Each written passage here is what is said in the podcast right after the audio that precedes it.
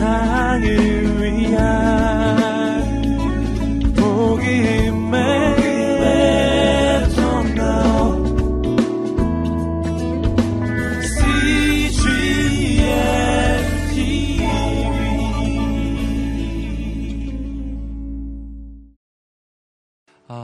저도 계속해서 말씀을 나누면서 또 이곳에서 기도하면서 끊임없이 그 하나님의 가진 그 본질적인 뜻을 계속해서 깨달아갑니다. 어, 예수 안에서 우리 인생은 변화됩니다.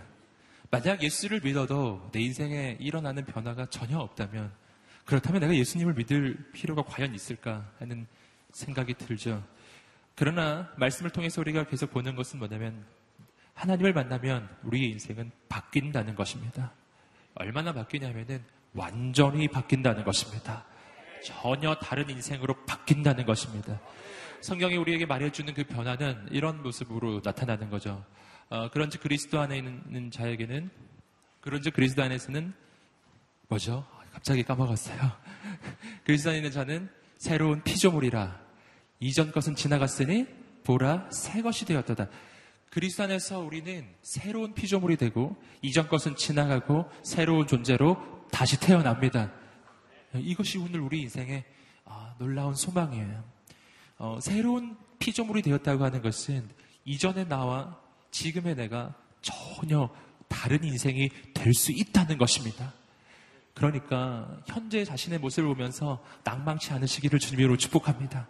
이수 안에서는요, 내 인생은 정말 바뀝니다. 완전히 새로워집니다.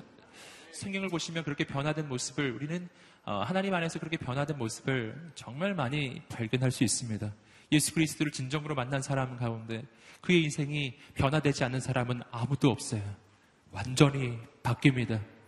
어, 근데 그 변화의 모습 속에서 우리가 한 가지 중요하게 깨달아야 할 것이 있습니다. 그것은 뭐냐면은 어, 내가 변화하기 전과 후가 있는데요. 변화하기 전과 후 가운데 어느 쪽이 진짜 내 모습이냐 하는 것입니다. 어느 쪽이 진짜일까요? 네. 변한 다음이라는 것입니다. 이게 굉장히 중요해요. 우리는 흔히 생각하기를 지금 나의 이 연약한 모습이 예, 이 모습이 진짜고 예수님을 만나면 내가 내 이 본래 모습은 이렇게 연약하고 부족한데 근데 하나님이 내 인생을 정말 새롭게 만들어 주셔서 난 달라질 거야 라고 생각하지만 실은 그와는 반대라고 하는 것입니다. 여러분, 내가 예수 안에 있지 않을 때, 내가 하나님을 신뢰하지 않을 때, 지금 나의 이 연약한 모습, 부족한 모습, 죄악 가운데 있는 바로 이 나의 모습은 내 인생을 향한 하나님의 본래 계획이 아니라고 하는 사실입니다. 하나님의 본래 계획은 지금의 모습이 아니에요. 하나님의 본래 계획은 예수님을 믿고 내 인생 가운데 변화된 모습, 그것이 하나님의 원래의 계획이라고 하는 놀라운 사실이에요. 이것을 조금 더 좀 쉽게 다시 한번 설명해 드리면, 지난주에 우리가 함께 조금 나눈 것이기도 합니다. 그것은 뭐냐면, 베드로의 모습을 한번 보십시오. 베드로는 본래 어부였습니다. 근데 그가 예수 믿고 난 다음에 예수님을 만나고 인생이 변화됩니다. 어떻게 변화되죠? 초대교회의 기둥 같은 사도로 변화됩니다. 자, 베드로의 인생을 향한 하나님의 원래 계획은 어부였을까요? 사도였을까요? 사도라고 하는 것입니다. 여러분, 그는 어부였을 때 지극히 부족하고 연약한 어부였어요. 밤이 새도록 물고기를 잡아도 함으로 물고기를 잡을 수도 없는 실은 어부로 봐서는요, 굉장히 무능력한 어부라고 할 수 있어요. 어, 무능력한 어부. 이것이 그의 인생의 본래 모습이 아니라, 이것이 그의 인생을 향한 하나님의 본래 디자인이 아니라, 그는 초대교회의 위대한 사도가 되는 것이, 이것이 바로 예수 그리스도가 그의 인생을 향해서 가지고 있었던 원래의 계획이라고 하는 것입니다. 아멘. 이 아주 놀라운 사실이에요. 그러므로, 여러분, 내가 예수님을 만나서 내 인생이 변화된다는 것은요, 아, 내가 본래의 하나님의 계획을 찾아가는 과정이에요. 지금 내가 현재 어떤 모습, 어떤 상황에 처해져 있나요? 그거와는 관계없이 하나님은 당신을 향한 가장 크고 놀라운 계획을 가지고 계십니다. 이것을 믿으시기를 주님으로 축복합니다. 한번 가슴에 손을 얹고 선포해 보겠습니다. 나의 현재의 모습과 관계없이 나의 현재의 조건과 관계없이 하나님께서는 내 인생을 향한 가장 크고 놀라운 계획을 가지고 계십니다. 아멘. 할렐루야. 이것을 믿으시기를 주님으로 축복합니다. 여러분 자신의 현재의 모습을 바라보면서 낭망치 않으시기를 주님으로 축복합니다. 이건 이건 본래의 내 모습이 아닌 거예요. 지금 나의 모습은 본래의 내 모습이 아닌 거예요. 내 본래의 모습은 하나님을 만나야 나타날 것입니다. 어떤 사람은 이렇게 생각하는 사람이 있어요. 내 성격을 바라보면서 절망하고 내가 가지고 있는 어, 이 자질들을 보면서 내가 가지고 있는 이 재능들을 보면서 내가 가지고 있는 이 부족함들을 보면서 절망하는 인생이 있어요. 난 본래 이렇게 부족하고 난 이렇게 본래 절망적이고 난 이렇게 본래 아무것도 아닌 존재라고 스스로 여기며 스스로를 자책하고 스스로를 자학하고 내 인생은 본래 이런 인생이니 난 이대로 살다가 죽을 수밖에 없다고 스스로 여기며 절망합니다. 여러분, 당신은 본래 그런 인생이 아니에요. 할렐루야. 마귀는 말해요. 넌 원래 그래. 라고 이야기하죠. 저는 여러분을 격려하고 축복합니다. 당신은 원래 그렇지 않아요. 할렐루야. 당신은 원래 그런 사람이 아니에요. 당신을 향한 하나님의 계획은 더 크고 높고 넓습니다. 베드로가 물고기를 한 마리도 못 잡아서 절망하고 좌절하며 난 왜 이 모양일까라고 생각할 때 예수님은 이렇게 말씀하시는 거예요. 너는 어부가 아니라 초대교회의 기둥 같은 사도가 될 사람이야. 할렐루야. 아멘. 여러분의 본래의 모습을 찾아가십시오. 당신의 본래 모습은 지금 모습이 아니에요. 예수님을 만나야 내 본래의 모습을 찾게 될 것입니다. 예수님을 만나면 내 본래의 모습을 찾게 됩니다. 할렐루야. 여러분, 오늘 이 밤에 그 하나님 만나게 되시기를 주님으로 축복합니다. 예, 왜 그런가? 하나님이 내 인생의 창조주시니까. 창조주만이 내 인생을 향한 본래의 계획을 알고 계십니다. 여러분, 사도행전의 말씀을 보시면은 예수 믿고 구원받고 인생이 완전히 바뀌는 제자들의 모습이 나옵니다. 제자들은 본래 그런 사람들이 아니었다는 거예요. 어, 이전에는 그렇지 않았다는 거예요. 예수 만나고 성령님이 임하시자 그러자 제자들의 그 어, 내면에 제자들의 영혼 속에 그의 그의 존재 속에 감추어져 있었던 하나님의 모든 가능성이 발현되고 드러나기 시작하는 것입니다. 여러분 당신에게는 가능성이 있어요. 아멘. 자, 좌우에 있는 분들에게 말해주겠습니다. 당신에게는 가능성이 있습니다. 아멘. 아멘. 한 번 더 선포하겠습니다. 예수님을 만나면 드러날 것입니다. 아멘. 이걸 믿으세요. 제자들의 인생은 바뀌기 시작했어요. 여러분 그들의 인생 가운데 예수 만나고 성령 임하시기 전에는 두려워서 떨던 인생, 낭만 가운데 있었던 인생, 세상을 두려워하던 인생이었는데 그들에게 예수님 예수님을 믿고 그들에게 성령이 임하기 시작하자 그들은 두려워하던 인생에서 담대한 인생으로 바뀌기 시작합니다. 세상을 두려워하던 인생에서 세상을 변화시키는 인생으로 바뀌는 것입니다. 여러분, 세상을 두려워해서 숨어 있던 인생에서 세상을 향해서 담대히 나가는 인생으로 변화되는 것입니다. 여러분 격려, 격려하고 축복합니다. 예수 안에서 우리 인생이 바뀔 것입니다. 여러분, 그러므로 이 사도행전의 역사 속에서 우리가 이 교회에 대한 교회의 역할에 대해서 다시 한번 깨닫고 발견하게 되는 거예요. 여러분 교회의 역할은 어떤 역할인가? 교회는 병자들이 와서 그냥 치유되고 회복되는 것 으로 그치는 곳이 교회가 아니라고 하는 것입니다. 여러분 예수님을 만난 사람들 가운데 그냥 치유되고 회복된 것으로 끝나는 사람 없어요. 그들의 인생은 언제나 한 발짝 더 나가서 치유될 뿐만 아니라 세상을 변화시키는 인생으로 바뀝니다. 교회는, 교회는 영적인 병원의 역할을 물론 하지만 그 병원만으로 끝나는 게 아니에요. 여러분, 교회는 영적인 훈련소입니다. 그래서 이전에 무기력해 했던 인생이 교회에 와서 그리고 하나님을 만나게 되면 세상을 변화시키는 거룩한 하나님의 군사로 바뀌는 것입니다. 저는 우리의 인생에 그러한 영적인 변화가 일어나게 될 줄 믿습니다. 네, 오늘 말씀인 그렇게 변화된 세상을 두려워했던 인생에서 세상을 변화시키는 인생으로 바뀐 바로 그 제자들의 모습, 사도들의 모습을 우리에게 보여주고 있습니다. 오늘 말씀은 특별히 사도행전 3장의 말씀을 배경으로 하고 있습니다. 사도행전 3장의 말씀에서 예수님의 제자인 베드로와 요한이 어, 성전으로 기도하러 가는 장면이 나옵니다. 기도하러 가다가 어떤 일이 일어납니까? 그곳에 가다가 한 사람을 만나요. 그는 나면서부터 걷지 못하는 인생, 즉 안전뱅이였죠.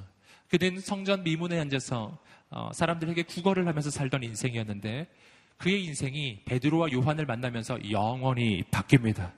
그때 베드로가 우리가 너무나 잘 아는 담대한 메시지를 선포했죠. 내게는 은과 금이 없지만 그러나 내게 있는 것으로 내게 주노니 곧 나사렛 예수 그리스도의 이름으로 일어나 걸으라. 선포하자. 여러분 예수님의 이름으로 선포하자. 그의 인생이 걷기 시작했어요. 뛰어가기 시작했어요. 달려가기 시작했어요. 여러분 예수 안에서 그의 인생이 완전히 바뀝니다. 베드로와 요한은 정말 놀라운 사람들이었어요. 베드로와 요한을 만나는 사람마다 생명을 얻게 되고 구원을 얻게 되고 회복을 얻게 되는 놀라운 사건이 일어납니다. 그런데 오늘 말씀은요, 바로 그 직후에 일어난 일을 보여주고 있습니다. 베드로와 요한은 변화받은 사도들로서 죽어가는 영혼을 살리고 낭망해 있던 영혼들을 회복시킨 놀라운 그 하나님의 사역을 감당했지만 그러나 그들의 인생 가운데 다가왔던 것은 어려움이었어요. 그 어려움 속에서 이 예수님의 제자들, 이 사도들이 어떻게 대응했는가 하는 것이 오늘 말씀의 아주 중요한 내용입니다. 함께 말씀을 보시겠습니다. 우리 1절부터 3절까지 말씀을 함께 읽어보겠습니다. 시작. 베드로와 요한이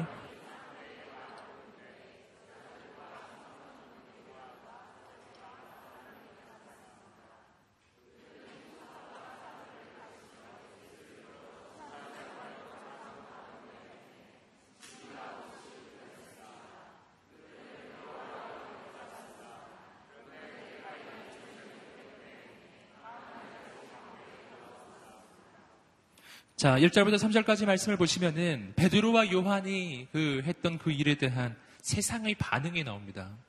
여러분 베드로와 요한이 나쁜 일을 한 것이 아니었어요. 정말 놀라운 하나님의 치유의 역사를 그들은 이루었습니다.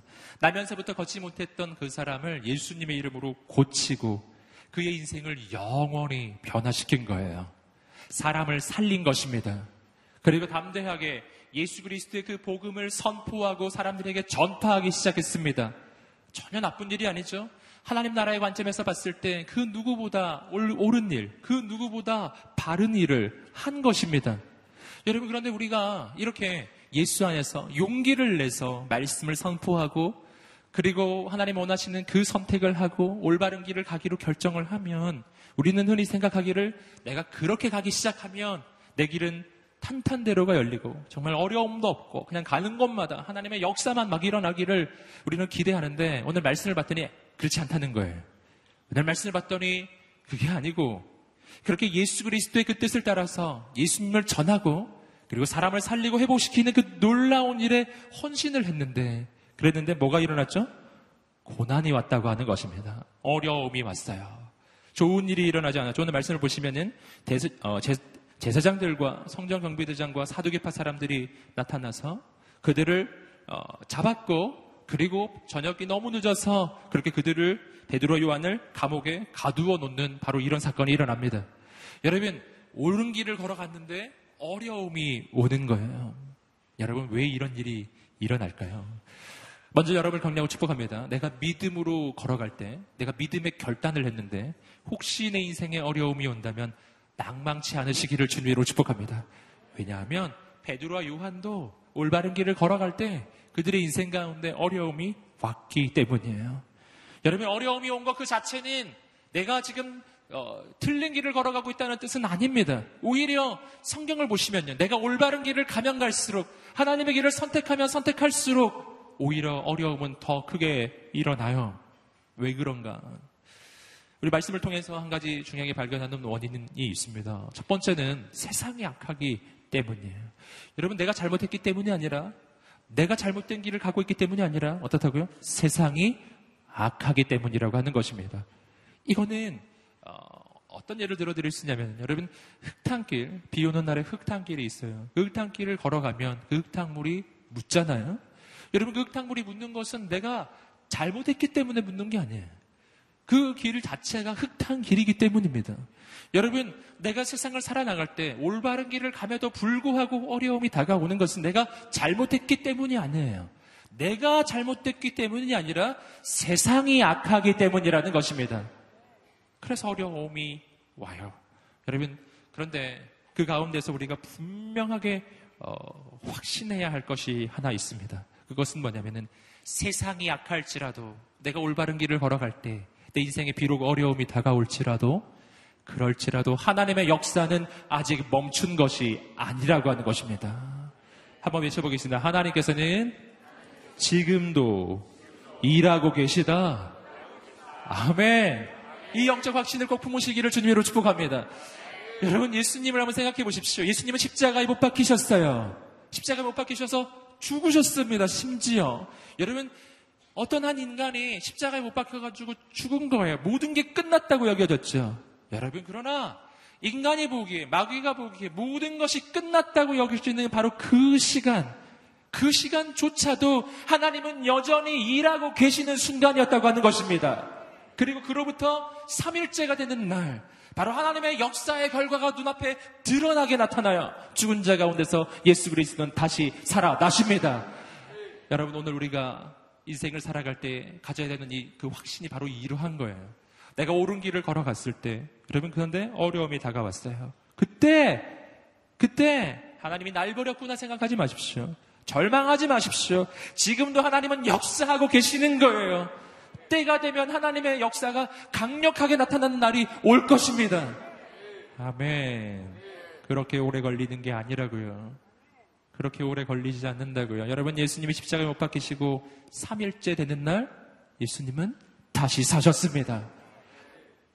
세상에서 가장 어리석은 인생은 뭐냐면은 예수님이 십자가에 못 박히시고 그 부활하시기까지 딱, 딱 3일.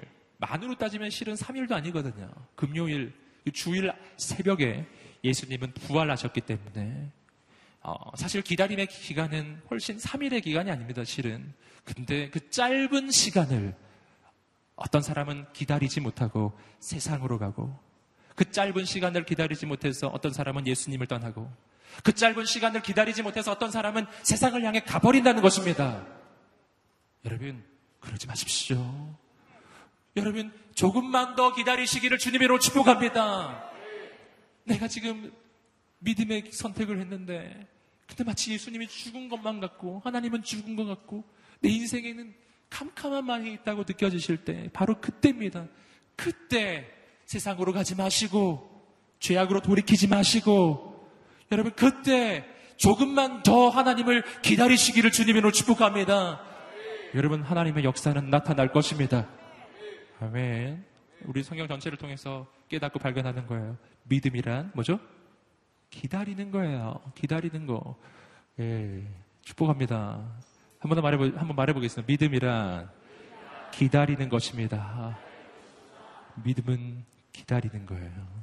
기다리지 않으면 안 돼요. 여러분, 하나님은 반드시 오실 것입니다. 예, 그 하나님을 바라보시기를 주님으로 축복합니다. 여러분, 어, 세상은 악하지만 그러나 우리가 또 한 가지 그 확신해야 할 것이 있는데 그것은 뭐냐면은 세상은 악하지만 그러나 조금 전에 말씀드렸지 하나님의 계획은 계속되고 하나님의 역사도 계속됩니다. 그러므로 우리는 이것을 확신해요. 현재의 고난은 장차 올 영광과 비교할 수 없도다. 아멘. 한번 선포하겠습니다. 현재의 고난은 장차 올 영광과 비교할 수 없도다. 아멘. 이 영적 확신이 오늘 우리에게 있게 되기를 주님으로 축복합니다. 아멘. 하나님의 사람은 지금을 보는 사람이 아니라 미래 하나님의 역사를 보는 사람입니다.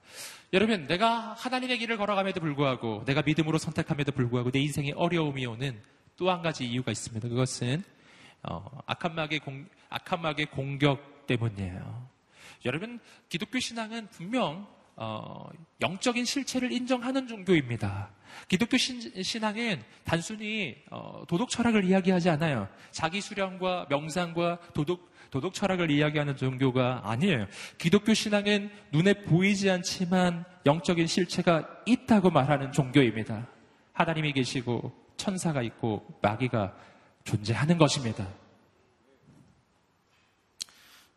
그리고 그 악한 마귀는 끊임없이 바로 하나님의 사람의 인생을 공격합니다. 우리가 올바른 길을 걸어가려 할 때 더 공격합니다. 여러분 눈에 보이지 않지만 살아서 움직이는 악한 마귀가 있는 거예요. 여러분 그런데 우리가 한 가지 중요하게 확신할 게 있어요. 그건 뭐냐면은 마귀는 나를 공격하지만 그러나 생각보다 마귀가 그렇게 대단한 존재가 아니라고 하는 사실입니다. 여러분 절망하지 않으시기를 주님으로 축복합니다. 이번 여름에 보면 또 이제 공포 영화 많이 나오잖아요. 예, 공포 영화 보면서 또 두려움에 휩싸여요. 막 어, 어떡하지? 막 예. 예. 저도 옛날에 그런 기억이 있어요. 예. 이렇게 막 길을 걸어가다가 예, 불 꺼진 외딴 집 같은 데 있으면 그 창문에서 뭔가 막 나를 보고 있는 것 같은 느낌이 그래서 막 뛰어가고 왠지 뒤에서 나가 뭐 나를 막, 막 사로 막, 막 붙잡는 것 같기도 하고 특히 공포 영화 보고서 그런 생각 많이 하시잖아요. 여러분, 여러분 악한 마귀는 생각보다 대단한 존재가 아니라는 것입니다. 별 존재가 아니라는 것입니다. 왜 그런가? 악한 마귀는 아무리 대단해도 여러분 피조물에 불과해요. 계속 말씀드렸던 것처럼 마귀는 천사가 타락해서 된 존재입니다. 천사는 피조물이에요. 천사는 피조물이에요. 그 천사가 타락해서 마귀가 된 것입니다. 여러분, 우리가 섬기는 하나님은 모든 만물을 지으신 창조주이십니다. 비교가 되지가 않는 거예요. 도무지 비교가 되는 것이 아닌 거예요. 여러분, 악한 마귀 앞에서 절망하고 낭망치 않으시기를 주님으로 축복합니다. 할렐루야. 강하고 담대하시기를 주님으로 축복합니다. 아멘. 길을 걸어가는데 뒤에서 뭔가 막, 막 따라오는 것 같은 느낌이 드세요? 막 뛰어가지 마시고 예수 그리스도 이로 명하는 어둠의 권세는 떠나갈 찌어다. 아멘. 여러분 어, 담대한 하나님의 사람이 되시기를 주님으로 축복합니다. 여러분 어, 하나님과 마귀 사이의 차이는 얼마나 큰 차이가 나는가 하면은 이런 차이예요. 사자와 쥐의 차이. 할렐루야. 여러분 사자와 쥐보다 실은 훨씬 더 큰 차이예요. 예. 비교할 수가 없는 차이가 나는 것입니다. 여러분 사자는 쥐가 막 돌아다닌다고 해서 그다지 신경 쓰지 않습니다. 여러분 하나님의 사람은 담대한 사자 같은 하나님의 사람들입니다. 여러분 악한 마귀 앞에서 두려워하지 않으시기를 주님으로 축복합니다. 하나님이 비교할 수 없이 크신 분이세요. 아멘. 여러분 그래서 오늘 말씀을 보시면은 베드로와 요한은 절망하지 않습니다. 여러분 오늘 베드로와 요한 어, 그들을 통해서 얼마나 놀라운 역사가 계속해서 일어나는지 한번 보시겠습니다. 우리 사절 말씀을 읽어보겠습니다. 시작. 그러나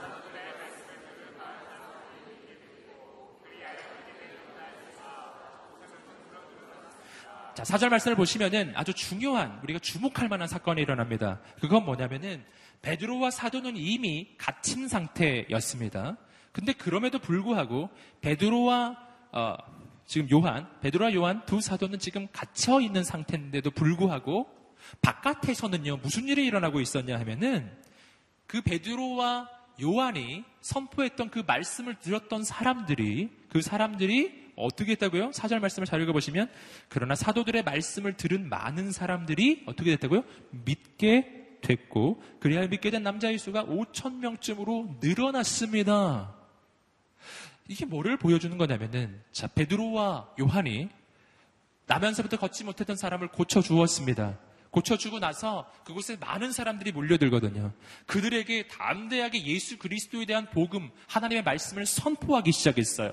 사람들에게 그 말씀을 막 선포하고 있는 중에 그 중에 종교 지도자들, 제사장들과 어, 그리고 어, 사두개파 사람들과 그런 종교 지도자들이 나타나서 이 베드로와 요한을 잡아갑니다. 여러분 말씀을 전하는 중에 그냥 잡아가 버린 거예요. 그런데 그 말씀을 들었던 사람들 중에 일어나는 변화예요. 베드로와 요한이 끝까지 이들이 그 말씀 듣고 예수 믿고 구원받고 돌아오게 되는 것을 계속 지켜본 게 아닙니다. 베드로와 요한은 그냥 말씀만 전하고 잡혀가 버린 거예요. 그런데 남아 있었던 사람들 가운데서 어떻게 됐다고요? 예수님을 믿는 사람의 숫자가 점점 점점 더 늘어나기 시작했다는 것입니다. 그 말씀을 들었던 사람들이 마음이 막 바뀌기 시작하는 거예요. 내가 아까 베드로하고 요한에게 들었던 그 말씀이 자꾸만 기억이 나고 그리고 예수님을 믿고 싶은 마음이 생기기 시작하고 그렇게 숫자가 믿는 사람의 숫자가 계속 늘어나는데 그 숫자가 남자만 5천 명이었다고 하는 놀라운 사실입니다. 자, 여기서 아주 중요한 몇 가지 사실을 깨달을 수가 있습니다. 그것은 뭐냐면은 여러분 하나님의 말씀에는 역사하는 능력이 있다는 것입니다. 아멘. 오늘 말씀을 보시면 참 신기한 일인 거예요. 베드로와 요한은 그 자리를 떠났는데 말씀이 사람들을 바꾸고 변화시키기 시작해요. 여러분 이것은 성경이 증거하는 말씀에 대한 정의와 여러분 어, 정확하게 일치하는 역사입니다. 우리가 계속해서 말씀에서 보셨던 것처럼 하나님의 말씀에 대해서 가장 잘 표현해주는 구절 중에 하나인 요한복음 1장 어, 1절의 말씀이 이렇게 이야기하지 않습니까? 태초에 말씀이 계시니라 이 말씀이 하나님과 함께 계셨으니 이 말씀이 곧 하나님이시니라. 아멘. 한번 외쳐보겠습니다. 말씀이 곧 하나님이시니라. 이 말씀이 곧 하나님이시다. 이것이 요한복음 1장 1절의 증거거든요. 여러분, 이게 뭘 얘기하는 거예요? 인간의 말은 허공을 치지만 하나님의 말씀이 선포되면 그 말씀은 허공을 치는 그냥 인간의 말하고는 달리 이 말씀은 말씀 자체가 마치 인격체처럼 이 말씀 자체가 마치 인격체처럼 살아서 움직이고 역사하기 시작한다는 것입니다. 여러분, 그래서 오늘 우리 인생 가운데 우리의 영혼에 하나님의 말씀이 선포가 되면 그 말씀은 땅에 떨어지지 않고 그 말씀 자체가 살아서 내 영과 혼과 육을 바꾸고 변화시키기 시작해요. 내 생각을 바꾸고 내 마음을 바꾸고 내 인생을 바꾸고 내 영혼을 바꾸고 내 인생 가운데 새로운 일을 이루어가기 시작합니다. 하나님의 말씀은 그 말씀 자체가 살아서 움직이는 능력이 있습니다. 여러분 이것이 하나님의 말씀의 능력이라고 하는 거예요. 베드로와 요한은 그, 그 자리를 떠났으나 말씀은 아직 남아 있어요. 말씀이 인생을 바꾸는 거예요. 여러분 여러분 그러므로 여기서 우리는 아주 중요한 사실을 발견해요. 여러분 능력은 베드로와 요한에게 있었던 게 아닙니다. 능력은 하나님께 있는 것입니다. 베드로와 요한이 했던 일은 뭐죠? 베드로와 요한이 했던 일은 단순해요. 딱 두 가지를 했습니다. 하나님이 가라 하시는 곳에 가서 하나님의 말씀을 선포한 것입니다. 한번 외쳐보겠습니다. 하나님이 가라 하시는 곳에 가서 하나님의 말씀을 선포하라. 아멘. 그냥 가라 하는 곳에 가셔서 하나님의 말씀을 선포하세요. 그러면 역사는 어떻게 일어난다고요? 그 말씀이 사람을 변화시키고 움직이기 시작하는 것입니다. 아멘. 하나님의 말씀은 살았고 운동력이 있는 거예요. 아멘. 예. 그러니까, 자, 여러분, 오늘 하나님은 어떤 사람을 통해서 일하실까요? 하나님의 말씀을 선포하는 사람이에요. 저는 여러분의 입술에 소리가 바뀌게 되기를 주님의 이름으로 축복합니다. 세상의 소리, 인간적인 소리, 여러분 인간적인 소리, 인간적인 욕심과 인간적인 그러한 부정적인 소리, 비난의 소리, 세상의 소리가 우리의 입술에서 사라지고 내 입술을 통해서 오직 하나님의 말씀이 하나님의 메시지가 선포되기를 주님의 이름으로 축복합니다. 당신의 입술을 통해서 하나님의 말씀이 선포되고 하나님의 메시지가 전해지기 시작할 때 그 말씀을 통해서 여러분 가정이 바뀌고 직장이 바뀌고 여러분 친구들이 변화되고 새로운 일이 일어나기 시작해요. 아멘. 내 입술을 통해 뭐가 될 때? 내 입술을 통해 하나님의 말씀이 선포되기 시작할 때, 하나님의 메시지가 들려지기 시작할 때, 아멘. 아멘. 우리 그런 메시지 옆 사람에게 한번 해주겠습니다. 하나님께서 당신을 통해 놀라운 일을 이루실 것입니다. 아멘. 할렐루야. 그런 말씀이 선포되자 그 말씀이 인생을 바꾸기 시작합니다. 부흥이 일어나기 시작하는 거예요. 세상에서 가장 강력한 부흥의 역사가 일어나기 시작해요. 여러분, 5천 명이 지금 돌아왔다고 되어 있어요. 남자만 5천 명이라고 되어 있죠? 여자를 합치면 만 명인 거예요. 여러분, 놀라운 일이죠. 초대교회는 부흥하는 교회였어요. 여러분, 부흥은 하나님의 뜻이 확실합니다. 갑자기 아멘이 적어주시는군요. 부흥은 하나님의 뜻이 확실합니다. 할렐루야. 여러분, 저는 초대교회의 그 놀라운 부흥을 꿈꾸고 소망합니다.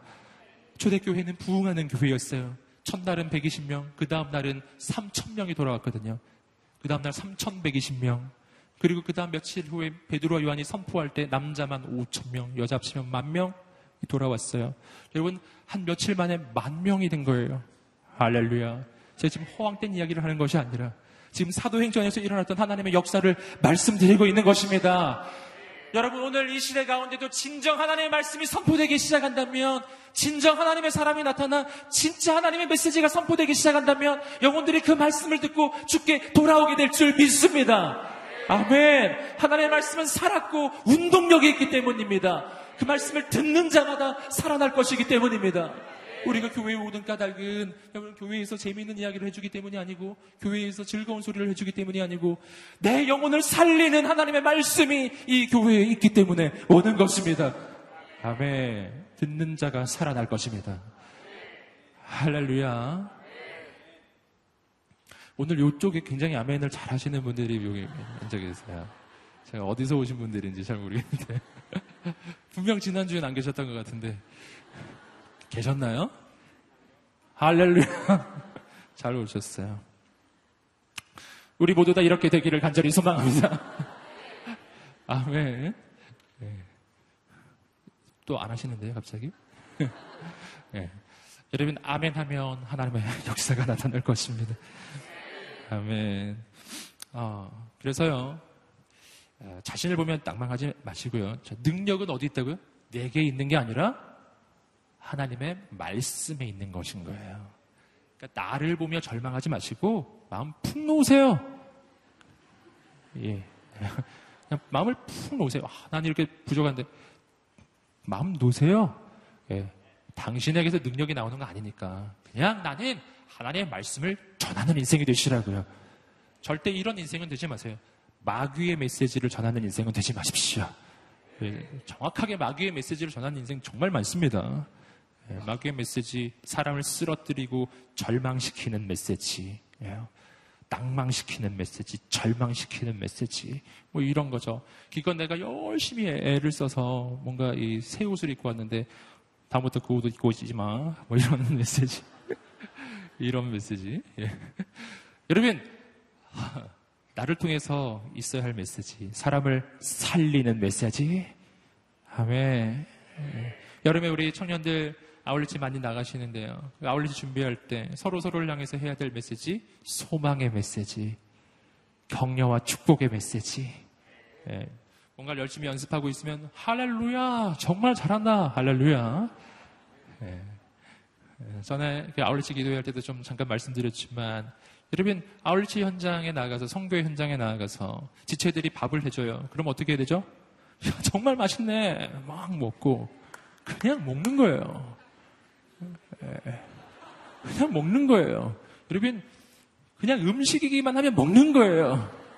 예. 음식이 아닌 걸 주면 그걸 말할 수 있어요. 이건 음식이 아닌 것 같아. 이렇게 말할 수 있지만, 일단 음식이 나왔다. 그럼 맵든지 짜든지 뭐 싱겁든지 아무 관계 없는 거예요. 싱거우면 소금 넣어서 먹고, 짜면은 물 넣어서 먹고, 네. 그리고 어떻게 하라고요? 축복해 주라고. 너무 맛있다고 이야기해 주고, 격려해 주고, 축복해주고 우리가 서로 서로를 향해서 그렇게 서로를 살려주는 하나님의 메신저가 되기 시작하고 하나님의 소망의 통로가 되기 시작하고 하나님의 은혜의 통로가 되기 시작할 때 오늘 우리를 통해서 여러분 사람은 살아나기 시작할 것입니다. 격려하고 축복합니다. 오늘 우리 인생이 달라질 것입니다. 네. 놀라운 일이 계속해서 일어납니다. 오늘 말씀 속에서 보시면은 그 영혼들이 살아나는 놀라운 역사가 일어나지만 그러나 동시에 동시에 이들을 향한 박해와 핍박도 있었어요. 한개 5절부터 7절까지 말씀을 계속 읽어보겠습니다. 시작. 이튿날 통치자들과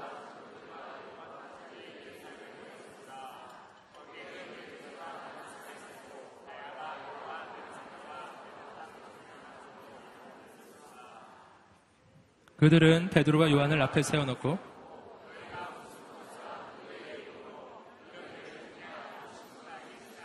자, 5절부터 7절까지 말씀을 쭉 읽어보시면은요, 보시면은 그 다음날 통치자들과 장로들과 율법학자들이 모입니다. 여러분, 이것은 여러분 이스라엘, 이스라엘 사회에서의 그 민족의 지도자들은 다 종교 지도자들을 이야기하는 거예요. 애들은 율법에 정통하고 이들은 종교적인 의식에 아주 정통한 사람들이 지금 모여들기 시작했습니다. 그리고 나서 하는 말이 이 말이었어요. 너희가 무슨 권세야? 누구의 이름으로 이런 일을 했느냐? 베드로와 요한을 지금 신문하고 베드로와 요한을 지금 핍박하고 있는 것입니다. 그렇게 하지 말라고 이야기하는 거예요. 여러분 여기서 아주 중요한 우리는 중요한 사실을 깨달을 수 있습니다. 그건 뭐냐면 이렇게 베드로와 요한을 핍박하는 무리들이 그 당시에 종교 지도자들이었다는 사실입니다. 이들은 어찌하여 그렇게 율법에 대해서 잘 알고 그렇게 말씀을 거의 암송하고 있는 사람들임에도 불구하고 왜 왜? 여러분 사람이 지금 살아났는데 나면서부터 걷지 못했던 그 인생이 완전히 회복되어서 하나님을 예배하는 인생으로 바뀌었는데 왜 사람이 살아난 그 일은 보지 못하고 왜 지금 그 놀라운 하나님의 역사를 이루고 있는 베드로와 요한을 핍박하고 있는 것입니까? 아이러니한 사실이죠. 예수님의 장면에서도 우리가 보잖아요. 예수님을 십자가에 못 박았던 그 무리들은 하나님을 모르는 사람들이 아니었거든요. 누구보다 하나님을 잘 아는 사람들이 예수님을 십자가에 못 박은 것입니다. 왜 그런가요? 왜냐하면 그들은 종교적인 지식은 있었으나 살아계신 하나님을 만나지는 못한 사람들이기 때문인 거예요. 기독교 신앙은 종교적 지식이 아니라 살아계신 하나님과의 만남이에요. 내가 살아계신 하나님을 만나고 성령님이 내 안에 임하시지 아니하면 이 말씀의 지식들은 도리어 사람들을 정죄하는 정죄의 수단이 돼요. 여러분, 성령님이 내게 임하셔서 그 성령님이 이 말씀을 조명해 주실 때야 비로소 이 말씀은 살았고 운동력이 있는 거룩한 하나님의 말씀으로 변화될 것입니다. 여러분 오늘 이 밤에 그 하나님의 역사가 우리 인생에 나타나게 되기를 주님으로 축복합니다. 하나님 만나게 되기를 주님으로 축복합니다. 그분을 만나셔야 돼요. 성령님이 임하셔야 돼요. 성령님이 임하셔야만 내가 이전에 가지고 있었던 어릴 적부터 배워왔던 그 모든 성경적 지식들 하나하나가 그냥 정보에 불과한 것이 아니라 내 영혼과 내 인생과 세상을 살리는 강력한 하나님의 능력으로 바뀌기 시작할 것입니다. 내가 이전에 알았던 그 말씀이 아닌 거예요. 성령님이 임하시기 시작하면 이 말씀 하나하나가 살아서 움직이기 시작할 것입니다. 이 말씀이 예전에는 그냥, 그냥 지식으로, 정보로만 알고 있었던 말씀들인데 그 말씀이 움직이고 역사하고 그 말씀이 내 안에 들어와서 내 영혼을 변화시키는 하나님의 놀라운 역사를 경험하기 시작할 것입니다. 그 전에는 지식에 불과했는데, 그 전에는 정보에 불과했는데, 이제는 이 말씀이 믿어지기 시작할 것입니다. 아멘. 그 전에는 내 밖에 있었던 말씀인데, 그 말씀이 내 안에 들어와 내 인생을 변화시키는 말씀이 될 것입니다. 여러분, 지식이 아니라 하나님과의 만남이에요. 이곳에서 그 하나님 만나게 되기를 간절히 소망합니다. 아멘. 여러분 지식만 있었던 사람들, 당시 종교 지도자들, 그들은 어, 베드로와 요한을 핍박합니다. 어, 이러한 그 상황 속에서 우리가 또 한 가지 깨닫는 것은 뭐냐면은 이들의 그 질문, 예. 뭐라고 질문하죠? 너희가 무슨 권세와 누구의 이름으로 이런 일을 했느냐? 궁금한 것이죠. 정말 분명 대단한 일은 맞아요. 근데 누구의 권세로 이런 것을 한 것이냐? 이 질문 속에서 우리는 아주 중요한 사실을 발견합니다. 그것은 베드로와 요한이 가지고 있는 영적 영향력이에요. 너무나 영향력이 있었기에 그 당시 종교 지도자들조차도 궁금했던 거예요. 너희에게는 대체 뭐가 있길래 너희를 통해서 이러한 일이 일어나는 것이냐? 여러분, 하나님의 사람은 영향력이 생겨요. 성경을 보시면 예수님을 만났던 사람들은 모두 다 영향력이 생겨요. 가정을 변화시키고 마을을 변화시키고 도시를 변화시키는 영향력이 생겨요. 여러분 요한복음 4장에서 예수님을 만났던 사마리아 여인이 나옵니다. 여러분 그 여인은 본래 사람들을 피해 다니던 여인. 여러분 정오에 모든 사람이 아무도 물길러 나오지 않는 그 시간에 홀로 물길러 나왔던 그, 그 마을에서 왕따였던 그 여인. 근데 그 여인이 진정으로 예수님을 만나고 나자 어떻게 되죠? 마을을 향해서 뛰쳐 들어가기 시작했어요. 내 인생에 대해서 모든 것을 알고 있는 이분, 이분이 바로 메시아가 아니냐? 내가 만난 사람이 바로 메시아다. 모두 다 가보자. 여러분, 그 마을에 있는 모든 사람들이 예수님께로 나오기 시작했어요. 분명 그는 예수 만나기 전에 마을의 왕따였는데 이제는 그 마을 전체의 부흥의 주인공으로 바뀌는 것입니다. 여러분 예수님을 만나면 영향력이 생겨요. 할렐루야. 저는 여러분에게 그러한 영향력이 생기게 되기를 주님으로 축복합니다. 주위에 있는 사람이 궁금해야 한다고요. 오늘 말씀처럼. 그 당시 종교 지도, 자들이 궁금한 것처럼 대체 너희에게는 무슨 권세가 있길래 어떻게 너희에게 이러한 일이 일어날 수가 있느냐? 대체 이게 무슨 일이냐? 궁금해했기 때문에 그때 베드로와 요한이 예수님을 선포하기 시작했던 거예요. 여러분, 여러분 주위에 있는 사람이 당신의 인생을 보면서 궁금해야 돼요. 아니, 너가 뭐가 있길래 대체 너는 너의 인생에는 대체 누가 너의 인생을 봐주고 있길래 대체 너의 인생에 무슨 권세가 있길래 너를 통해 이런 일이 일어나는 것이냐? 할렐루야. 아멘. 너가 믿는 하나님은 진짜 살아계신 하나님임에 틀림없구나. 아멘. 남의 이야기가 아닙니다. 예, 남의 이야기가 아니라 바로 당신의 이야기가 될 것입니다. 예, 나의 가족이, 나의 친구가, 나의 동료들이 나를 보고서 하나님에 대해서 궁금해져야 된다는 것입니다. 여러분 그러한 영적인 영향력이 생기게 되기를 주님으로 축복합니다. 그때 자 베드로가 대답을 하기 시작했어요. 함께 8절부터 10절까지 말씀을 읽어보시겠습니다. 시작. 그때 베드로가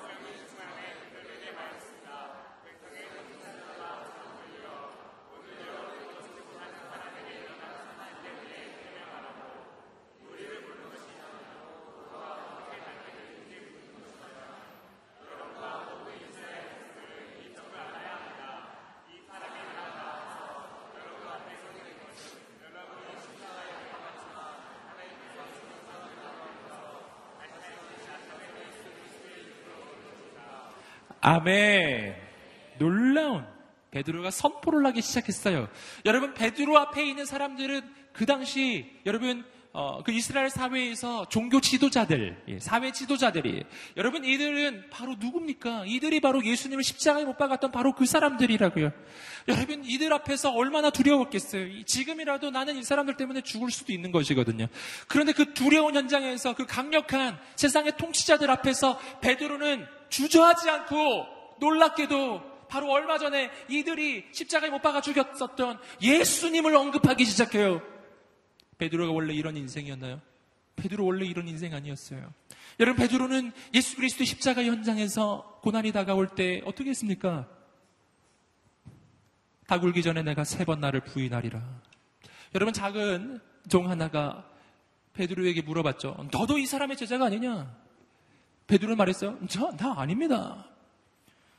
두 번째 물었을 때 아닙니다. 세 번째 물으니까 저주하면서 성경에 분명히 뭐라고 저주했는지 잘 안 나와요. 근데 분명 예수님에게 막 욕을 했을 것 같아요. 막 욕을 하면서 나 저 사람 제자 아니라고 이야기했던 사람 베드로. 여러분 베드로는 원래 이렇지 않다니까요. 여러분 근데 그의 인생에 성령님이 임하시자 그의 인생이 달라지기 시작했어요. 담대하게 예수님을 말하기 시작한 것입니다. 아멘. 자 한번 선포해 보겠습니다. 나는 자랑스러운 크리스천입니다. 아멘. 할렐루야. 여러분 당신이 크리스천이라는 것을 자랑스러이 여기시기를 주님의 이름으로 축복합니다. 네, 어떤 크리스천들은 이렇게 사는 것이죠. 내가 크리스천이라는 것을 적들에게 알리지 말라. 네. 그걸 알면 적들이 나를 무시할 거야. 이렇게. 네. 여러분, 내가 크리스천이라는 것을 알리세요. 담대하게 알리세요. 담대하게 선포하십시오. 여러분, 부끄러운 그리스도인이 되지 마세요. 부끄러운 그리스도인들. 제가 이야기를 들어보니까 그 신우회, 직장인들이 이렇게 직장에서 신우회를 만드는데 그게 참 어렵지 않습니까? 근데 신우회가 이제 형성이 됐어요. 그리고 사람들이 막 모여들기 시작한 거예요. 그리스도인들이 모여서 서로 서로 바라보면서 깜짝 놀라는 거죠. 너도 교회 다녔니?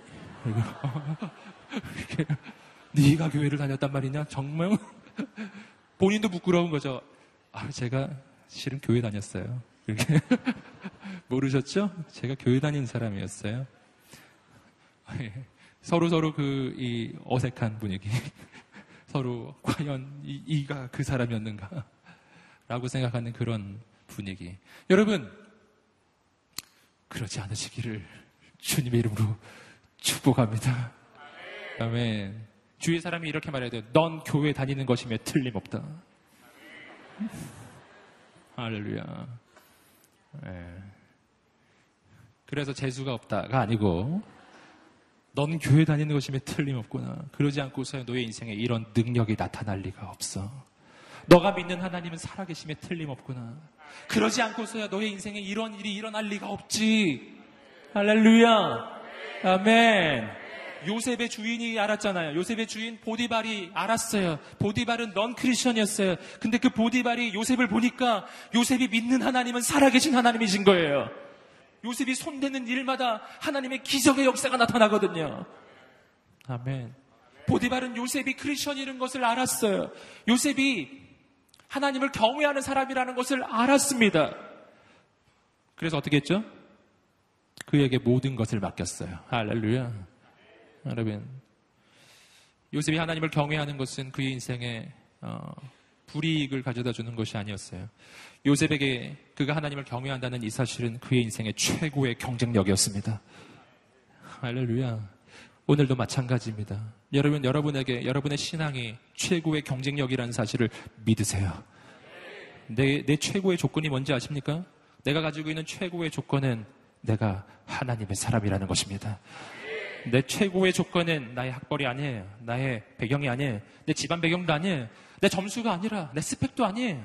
그 모든 스펙을 한 방에 뒤집는 단 하나의 스펙이 있어요. 나는 하나님의 아들이다. 아멘. 할렐루야. 예. 그게 썩 좋은 예는 아니지만, 어, 이 나라에서도 그렇지 않습니까? 아버지가 누구냐에 따라서 그의 인생의 모든 스펙이 다 뒤집어져요. 예, 재벌의 아들이다. 스펙이 뒤집어지죠. 좋은 예는 아니에요. 죄송해요. 아. 제가 그걸 말씀드린 이유는 뭐냐면은 당신에게는 더 큰 스펙이, 더 큰 조건이 있다는 것입니다. 내 아버지는 재벌 회장은 아니지만 되겠죠. 내 아버지는 대통령도 아니에요. 그러나 내 아버지는 온 우주의 왕이에요. 할렐루야.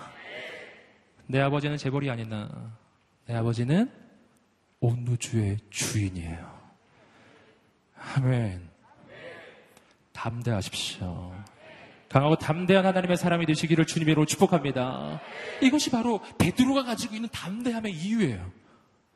바뀌어버린 거예요. 여러분, 예수님을, 예수 그리스도를 담대하게 선포하기 시작합니다. 근데 어떻게, 어떻게 이런 담대함이 나오는지 좀 더 말씀을 통해서 구체적으로 한번 살펴보겠습니다. 다시 한번 말씀을 보시면은, 8절 말씀을 보시면 이렇게 돼 있어요. 그때 베드로가 뭐가 충만해? 성령이 충만해. 함께 외쳐보겠습니다. 성령이 충만해. 담대함은 어디서 나오죠? 성령 충만에서 나오는 것입니다. 성령 충만이라는 것은 우리가 늘 기억하셔야 돼요. 성령 충만이라는 것은 단순히 성령이라고 하는 에너지를 내 안에 채우고 있는 상태가 아니고 성령 충만이란 한번 외쳐보겠습니다. 성령의 지배를 당하고 있는 상태. 자, 성령의 완전한 지배 속으로 들어가는 거예요. 성령 충만이란 내 영과 혼과 육과 내 감정과 내, 내 이성과 내 의지와 내 모든 것이 성령의 지배 속으로 들어간 거예요. 이게 성령 충만입니다. 그때부터는 달라져요. 그때부터 내가 생각하는 것도 성령의 인도함을 따라 말하는 것도 성령의 인도함을 따라 내가 느끼는 것도 내가 판단하는 것도 내가 결정하는 것도 여러분 내가 하는 모든 것이 오직 성령의 인도함을 받기 시작하는 거예요. 바로 이 상태가 무슨 상태냐면 이런 상태인 거죠. 바로 사도행전 1장 8절이 말해주고 있는 상태. 오직 성령이 너희에게 임하시면 너희가 권능을 받고 아멘. 어떤 상태? 권능을 받은 상태. 성령님이 임하시면 내 인생에 권능이 임해요. 그 권능은 인간에게 오는 권능이 아니고 하늘에서 내려오는 파워예요. 여러분 당신에게 그러한 능력과 권능이 생깁니다. 성령님이 임하시면 생깁니다. 아멘. 이 담대함을 품으시기를 주님으로 축복합니다. 그래서 베드로가 담대한 것입니다. 성령님이 임하시면 내 인생은 모든 것이 달라져요. 이제부터는 뭐죠? 내가 하는 것이 아니라 성령님이 하시는 거예요. 예. 성령님이 내 인생의 주체가 되시기 시작하는 것입니다. 자, 이제부터는요, 베드로가 일어나서 선포하기 시작했죠? 그렇지만, 이제부터는 성령 충만한 베드로를 통해서 선포되는 메시지는, 그것은 베드로의 메시지가 아니에요. 그때부터는 베드로 안에 임하신 성령 하나님의 메시지예요. 아멘. 내가 있지만 내 안에 성령께서 역사하셔서 비록 내가 하는 것이지만 내가 하는 것이 아니라 성령님이 하시는 사건으로 바뀌기 시작하는 것입니다. 이전에 없었던 일이 일어나기 시작해요. 아멘. 여기 학생들 계신가요? 내가 하는 것이 아니라 내 안에 성령님이 임하셔서 성령께서 나를 통해 공부하기 시작하시는 거예요. 분명 성령님은 나보다 공부를 잘할 것임에 틀림없어요.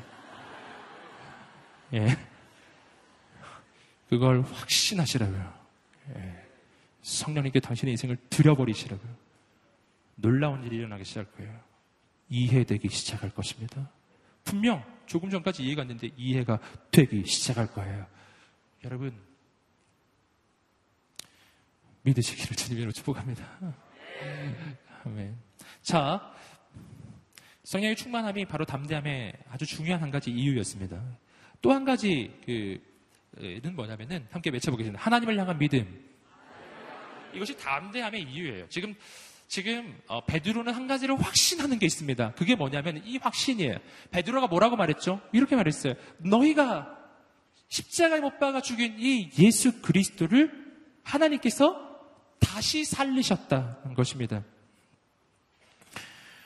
다시 한번 우리, 어, 우리 자막으로 10절 말씀을 한번 한번 보여주시겠습니까? 읽어보겠습니다. 시작.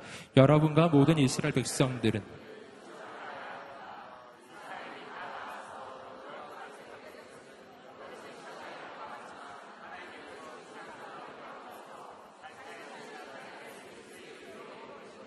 아멘.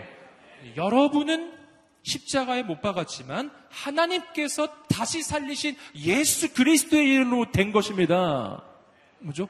당신들은 예수를 십자가에 못 박았지만 하나님은 예수 그리스도를 다시 살리셨습니다. 이게 뭐예요?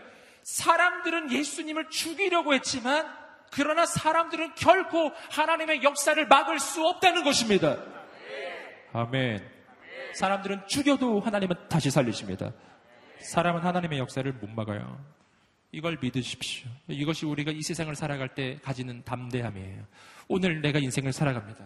하루하루의 삶을 살아갑니다. 그때 마음에 확신을 하세요. 세상에 있는 사람이 모두 다 막아도, 모두 다 나를 공격하여도, 모두 다 내 편이 아니어도, 그럴지라도 사람은 하나님을 막을 수 없다. 나와 함께 하시는 하나님을 막을 수 없다라는 것입니다. 여러분, 하나님이 여시면 그 문을 닫을 자가 없고, 하나님이 그 문을 닫으시면 그 문을 열 자가 없어요. 하나님이 내 인생에 함께 하시면 그 인생을 막을 자는 없는 것입니다. 이것을 확신하십시오. 이것이 내 인생의 담대함의 조건이에요. 담대한 인생이 될 지어다. 모든 두려움이 떠나갈 치여다. 여러분, 내 인생이 왜 이렇게 조급해지고요? 내 인생이 왜 이렇게 걱정이 많아지는지 아세요? 그것은 내 성격이 소심해서 그런 게 아닙니다. 여러분, 자기, 자기 성격이 소심하거나 혹은, 어, 자신의 성격이 유약하다고 느끼시는 분 계세요? 예. 저는 경력을 축복합니다. 그 성격 때문에 당신의 인생이 힘든 게 아니에요. 저는 그걸 알아요. 왜냐하면 저도 소심하기 때문에 보기와는 달리 보기에도 그렇게 보일진 잘 모르겠어요. 근데 네, 소심하거든요. 여러분, 내 인생이 힘든 이유는 성격이 소심해서 그런 게 아니고 하나님을 믿지 않기 때문인 거예요. 여러분, 성격하고 아무 관계 없습니다. 성격이 소심해도 내가 하나님을 신뢰하는 그 순간 두려움은 떠나갑니다. 염려는 떠나갑니다. 왠지 아세요? 하나님은 나의 문제보다 크신 분이시기 때문입니다. 이것을 믿으시기를 주님으로 축복합니다. 한 가지 영적인 비밀을 알려드리면 성경에서 크게 쓰임받는 하나님의 사람은 거의 소심해요. 알렐루야. 주님을 찬양합니다. 예. 예. 예레미야가 바로 그런 사람. 너무너무 소심해서 하나님이 쓰시겠다는데 저는 아이입니다. 못합니다. 하나님이 강력하게 붙잡아서 쓰시기 시작해요. 아시겠죠? 확신하십시오. 모세가 말했어. 내가 누구가 한데 저들에게 갑니까? 모세는 전무후무한 지도자가 되는 거예요. 왠지 아세요? 소심하고 연약하고 유약한 인생 있죠? 그는 하나님 없이는 다른 길이 없기 때문에 가장 하나님을 의지해요. 하나님을 의지하기 때문에 그를 통해서 하나님의 능력의 역사가 나타나기 시작하는 것입니다. 소심하다고 낭망하지 마세요. 소심하신 분 계세요? 손 한번 들어보실래요? 하나님이 당신을 쓰실 것입니다. 특히 소심한 남자. 완전 소심한 남자. 완소남.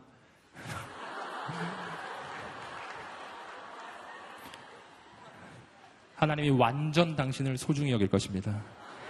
예, 하나님이 당신을 놀랍게 쓰실 것입니다. 아멘.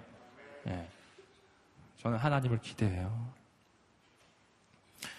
어, 성격이 강하고 와일드하고 카리스마가 있으신 분 계신가요? 그런 분 계세요? 조심하셔야 돼요. 조심하셔야 돼요. 그 성격이 꺾어져야 하나님이 쓰시거든요. 그게 꺾어져야 쓰임 받아요. 아멘. 바로 사도 바울이 그런 사람이었어요. 세상에서 가장 강력한 카리스마, 가장 강력한 추진력을 가지고 있었던 사도 바울, 세상의 최고의 스펙을 가지고 있었던 사도 바울. 그는 예수 만나기 전에 그랬거든요. 그렇기 때문에 그 상태로는 하나님께 쓰임을 못 받는 것입니다. 왜냐하면 그 상태에서 하나님께 쓰임 받으면 다 자기가 한줄 알아요. 완전히 교만한 인생이 되고 교주가 됩니다. 하나님이 그렇게 쓸 수는 없는 거예요. 여러분 그러므로 사도 바울은 일단 첫 하나님과의 만남이 아주 드라마틱한 것입니다. 예, 왜냐하면 드라마틱하게 만나야 그의 인생의 그 교만이 꺾어지기 때문이에요. 꺾어져서 내 힘으로 할 수 없다고 하나님 앞에 무릎을 꿇을 때 그때부터 하나님의 능력의 역사가 나타나기 시작하는 것입니다.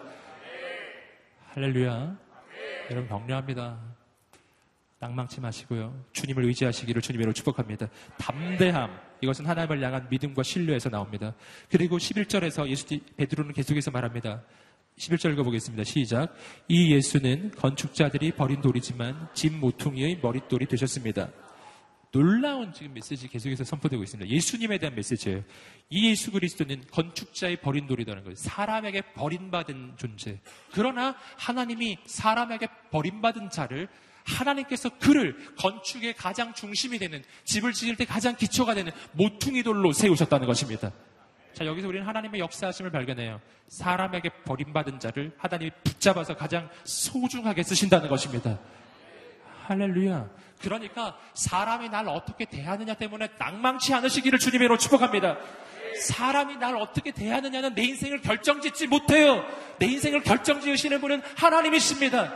비록 세상에서 버림받았다 할지라도 하나님의 역사는 언제나 역설적으로 일어나거든요. 하나님은 그 버림받은 자를 선택하셔서 가장 위대하게 쓰시는 분이십니다. 버림받은 돌을 선택해서 여러분 모퉁이 돌로 쓰시는 하나님이에요. 그러니 오늘 우리 인생이 어떻게 돼야 되겠냐고요. 오늘 우리의 인생이 사람 앞에 잘 보이는 인생이 아니라 하나님 앞에 잘 보이는 인생이 되시기를 주님으로 축복합니다. 사람 앞에 잘 보이는 건 내 인생을 결정짓는 가장 중요한 요소가 아닙니다. 어리석게도 사람한테 잘 보이려고 하나님을 저버리지는 마세요. 정말 어리석은 인생이에요.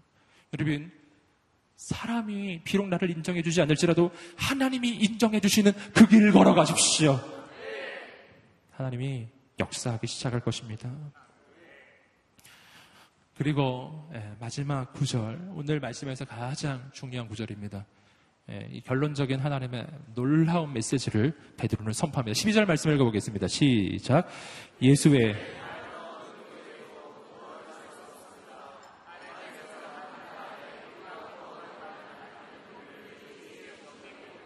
아멘. 예수 그리스도 외에 구원을 얻을 만한 다른 이름을 우리에게 주신 적이 없습니다. 구원의 길은 오직 예수 그리스도 뿐이십니다. 아멘. 여러분 이것은 기독교에서 이야기하는 구원의 배타성을 이야기하고 있어요. 여러분 구원은 배타적입니다. 여러분 세상의 어, 자유주의자들, 종교다원주의자들은 이야기하죠. 구원의 길은 다양하다고. 이 종교를 가도 되고 저 종교를 가도 된다는 거예요. 왜 기독교만이 그렇게 구원의 길은 여기뿐이라고 자꾸 말하느냐? 왜 이렇게 배타적이냐라는 것이죠. 여러분, 이 시대는 참 신기하게도 배타적인 것이 예, 그것이 악덕이 되고 예, 모든 것을 포용하는 다원주의, 자유주의가 그것이 미덕이 되고 되는 그러한 시대를 우리가 살고 있어요. 그냥 이유도 없어요. 이유도 없고 뭐 조건도 없어요. 그냥 모든 것을 포용하면 좋은 것이고 진리를 주장하면 그것이 나쁜 게 돼요. 한 가지만 진리가 아니라고 말해야 사람들이 인정해주는 시대를 살고 있습니다. 과연 그러한가요? 여러분, 배타적인 것은 나쁘기만 한 것일까요? 진리는 하나라고 말하는 것은, 그런, 이것은 정말 나쁜 것이겠습니까? 오늘 우리가 그 생각을 변화시켜야 합니다. 바꿔야 합니다.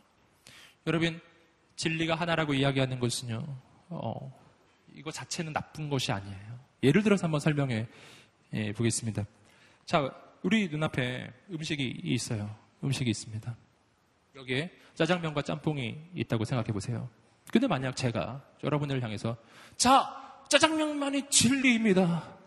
여러분 짜장면을 드십시오. 짜장면을 드시면 좀 어색하네요. 근데 아무튼 예를 들어서 그렇게 말했다고 생각해 보세요. 짜장면 먹으라고 제가 여러분에 강요한다면 그건 나쁜 거예요. 그럼 나쁜 거죠. 여러분은 짬뽕을 먹고 싶은데 제가 짜장면 먹으라고 자꾸 강요하고 이것만이 진리라고 자꾸 얘기하면 나쁜 것입니다. 뭐든지 먹어도 되는 거죠. 상관없는 거예요. 이건 상관없는 거예요. 그런데 이런 경우는 다른 거예요. 여기 짜장면이 있고 이쪽에 짬뽕이 있는데 이 짬뽕에는 독이 들었어요. 먹으면 죽어요. 나는 그 사실을 알아요. 근데 여러분은 모르는 거예요. 그래서 제가 주장하는 거죠. 여러분, 짜장면을 드셔야 해요. 야, 짬뽕 먹으면 죽어요, 여러분. 짜장면을 먹어야 돼요, 여러분. 배타적이죠. 네? 배타적이죠. 그럼 여러분이 저더러 왜 이렇게 배타적이냐고. 난 이거 먹겠다고. 이렇게 말할 수는 없는 거죠. 자, 여러분, 뭐든지 가능할 때는 자유롭게 선택하는 것이 맞습니다. 그러나 죽고 사는 문제가 달리면 이쪽을 가면 살고 이쪽을 가면 죽는다면 그리고 나는 그걸 알고 있다면 강력하게 그 말을 해주는 게 맞는 거예요. 여러분 배타적인 것이 나쁘기만 한 것이 아니에요. 정말 진리가 하나라면 진리를 하나라고 이야기하는 것이 맞는 것입니다. 정말 이 길 가는 것이 사는 길이라면 그거 알고 있으면서도 말 안 하면 그게 이상한 거예요. 그게 나쁜 거라고요. 이 도로를 계속 가면 낭떠러지가 나와요. 난 그걸 알고 있습니다. 근데 어떤 차가 전속력으로 달려오고 있어요. 그러면 나는 그 차를 막아주는 게 맞는 것입니다. 가지 말라고 말해줘야 된다는 거예요. 뻔히 알고 있으면서도, 죽는 거 뻔히 알고 있으면서도 그냥 내버려두면 그게 이상한 것입니다. 여러분, 배타적인 것이 나쁘기만 한 건 아니에요. 구원의 길이 그와 같다는 것입니다. 여러분, 나는 어떻게 구원받나요? 예수 그리스도 그분의 이름만으로 구원받습니다. 성경은 분명히 이야기합니다. 오늘 말씀에서 얘기하죠. 구원을 얻을 만한 다른 이름을 주신 적이 없느니라. 영어로 이야기하면 no other name. 다른 이름은 없어요. 오직 한 길 뿐이라고요. 요한복음 14장 6절에 이야기하는 것이 것처럼 내가 곧 길이요 진리요 생명이니 나로 말미암지 않고는 아버지께로 올 자가 없느니라. 아버지께로 가는 유일한 길 예수밖에 없는 것입니다. 왜 그렇습니까? 여러분 구원이라는 것은요 어떻게 이루어지나요? 그것은 내 죄의 문제를 해결해야 구원이 오거든요. 어떻게 죄의 문제가 해결되나요? 나를 대신해서 누군가 내 죄를 짊어지고 대신 죽어야 내가 구원받는 것입니다. 다른 길은 없어요. 그런데 역사상 나의 죄를 짊어지고 내 대신 죽은 존재가 예수님 말고 또 계신가요? 또 계시나요? 예수밖에 없어요. 나를 대신해서 십자가에 못 박혀 죽으신 분 오직 예수뿐이라고 하는 것입니다. 이것을 믿으셔야 돼요. 여러분 누가 날 대신해서 죽을 수 있나요? 사람은 사람을 대신해서 죽지 못합니다. 왜냐하면 모든 사람은 다 죄인이라서 사람이 만약 죽는다면 그건 다른 사람을 대신해서 죽는 것이 아니고 자기 죄 때문에 죽는 거예요. 이 세상에 그 누구도 다른 사람을 대신해서 죽지 못해요. 여기서 말하는 것은 제가 말씀드리는 것은 어, 영혼의 구원을 이야기하는 것입니다. 예. 여러분 지하철에서 다른 사람을 구해내고 대신 죽는 사람이 있어요. 지금 그거 말하는 거 아닙니다. 지금 말하는 것은 영적 구원을 이야기하는 거예요. 하나님의 심판 아래서 내가 살기 위해서는 내 대신 그 심판을 대신 받아줄 누가 필요한 거라고요. 사람은 그걸 대신 못 해줘요. 사람은 다 죄인이라서 다른 사람 대신해서 죽을 수 없어요. 죽는다면 본인의 죄 때문에 죽는 것입니다. 누가 내, 내 대신 죽을 수 있습니까? 누가 내 대신 하나님의 심판을 받을 수 있나요? 그것은 죄 있는 인간이 아니라 죄 없으신 하나님만이 날 대신해서 죽으실 수가 있는 것입니다. 그래서 하나님이 날 대신해서 죽게 하기 위해서 그의 아들 예수님 성자 하나님을 날 대신해서 이 땅에 보내주신 것입니다. 할렐루야. 그분이 내 대신 죽으셔서 내가 살게 된 거예요. 오직 하나님만이 내 대신 죽으실 수 있으신 분이세요. 근데 역사상 하나님이 인간이 되어 이 땅에 오신 분은 오직 예수 뿐이에요. 구원의 길은 그분 뿐이에요. 마지막으로 한 가지 비유를 좀 들어드리고 함께 기도했으면 좋겠습니다. 세상의 종교 다원주의자들이 어, 구원의 길에 대해서 이야기할 때 이 비유를 많이 듭니다. 뭐냐면 정상에 이르는 길이라고요. 그죠? 그럼 들어보셨죠? 산 정상에 이르는 길. 산 정상에 이르는 길은 여러 가지다. 등산로는 다양하다. 어느 길로 가든 그 끝을 가면 정상이 나오고 그 정상에서 우리 모두는 만난다. 그러니 이것이 마치 이것이 바로 구원이다. 그러니 어느 종교를 가든 상관없다라는 거죠. 기독교를 가든 천주교를 가든 불교를 가든 이슬람교를 가든 혹은 다른 종교를 가든 무슨 종교를 가든 그 끝까지 가면 다 만난다. 그러니 한 길만이 유일한 길이라고 말하지 말라. 라고 하는 것이 종교 다원자, 다원주의자들의 주장입니다. 이 비유 많이 들어보셨죠? 이 비유가 맞을까요? 맞나요? 전 오늘 그 비유에 대해서 좀 설명해 드리고 싶어요. 여러분, 맞습니다. 산 정상에 이르는 길은 다양합니다. 그러니 그 어느 누가 산 정상에 이르는 길은 이길 뿐이라고 말한다면 잘못된 이야기임에 틀림없어요. 그러나 이 비유에는 아주 중요한 함정이 하나 있습니다. 그건 뭐냐면 산 정상이 구원이냐는 질문이에요. 그렇게 해서 이 길, 저 길, 다양한 길을 가서 이르게 되는 그 산 정상이 과연 구원의 길이 맞냐는 것입니다. 구원의 장소냐고요. 그게 아니라는 게 문제예요. 여러분, 산 정상은 좀 높기는 하지만 여전히 땅입니다. 땅이라고 땅. 땅 중에 제일 높은 데가 산 정상이에요. 거긴 구원의 장소가 아니에요.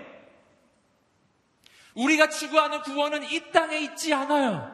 우리가 추구하는 구원은 이 땅이 아니라 하늘에 있음을 믿습니다. 우리가 가야 할 곳은 산 정상이 아니라 저 하늘이라고요. 하늘! 하늘이라고요. 어떻게 하늘을 가죠? 이것이 바로 중요한 점이에요. 하늘 어떻게 가죠? 걸어서 가지 못해요. 걸어서는 절대 못 갑니다. 우리가 걸어서 갈 수 있는 곳은 산 정상인데 거긴 구원이 아직 아닙니다. 어떻게 하늘을 가죠? 내가 하늘로 가기 위해서는 길은 오직 하나뿐인데 그것은 저 하늘에서 누군가 내려와서 나를 데리고 올라가는 거예요. 할렐루야! 저 하늘에서 헬리콥터가 내려와서 나를 데리고 저 하늘로 올라가야 하늘로 갈 수 있는 것입니다. 여러분, 산정상에 이르는 길은 다양하지만 하늘로 가는 길은 하나뿐이에요. 그 길은 하늘에서 내려오신 예수 그리스도 뿐이십니다. 아멘. 우린 지금 산정상에 가려고 하는 게 아니에요. 하늘을 가려고 하는 것입니다. 우리는 이 땅에 속한 존재이지만 저 하늘을 꿈꾸는 것입니다. 구원은 이 땅에 있지 않습니다. 하늘에서 인간이 되어 이 땅에 내려오신 분, 오직 한 분 예수 그리스도. 그분만이 유일한 구원의 길이십니다. 오늘 우리가 그 주님을 만나고 붙잡으시기를 주님으로 축복합니다. 다른 이름은 없습니다. 예수 그리스도 그 이름 하나예요. 그 이름 하나를 붙잡으면 오늘 우리의 인생은 영원히 달라질 것입니다. 과거는 지나갑니다. 내 인생을 향해 하나님이 가지고 계셨던 가장 크고 놀라운 계획하심이 펼쳐지기 시작합니다. 이게 정말 내 모습이었는지, 정말 내 인생에 이런 가능성이 있었는지 상상도 할 수 없는 일이 여러분 인생에 펼쳐지기 시작할 것입니다. 오늘 이 밤에 그 예수 그리스도 나를 지으신 창조주 하나님 만나는 이 밤이 되시기를 주님의 이름으로 축복합니다. 그분 만나기 원하지 않으세요? 다른 이름 없어요. 한 분을 붙잡으세요. 살아계신 하나님 오늘 이 밤에 내가 예수 그리스도를 붙잡기로 결정합니다. 오늘 나를 만나 주시옵소서. 이 밤에 임하여 주시옵소서.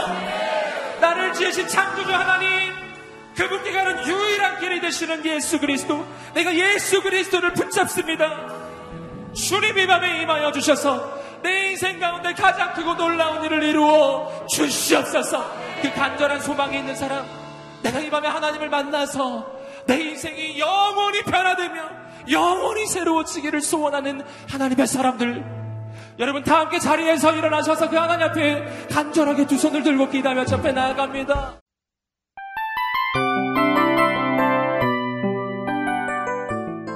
이 프로그램은 청취자 여러분의 소중한 후원으로 제작됩니다.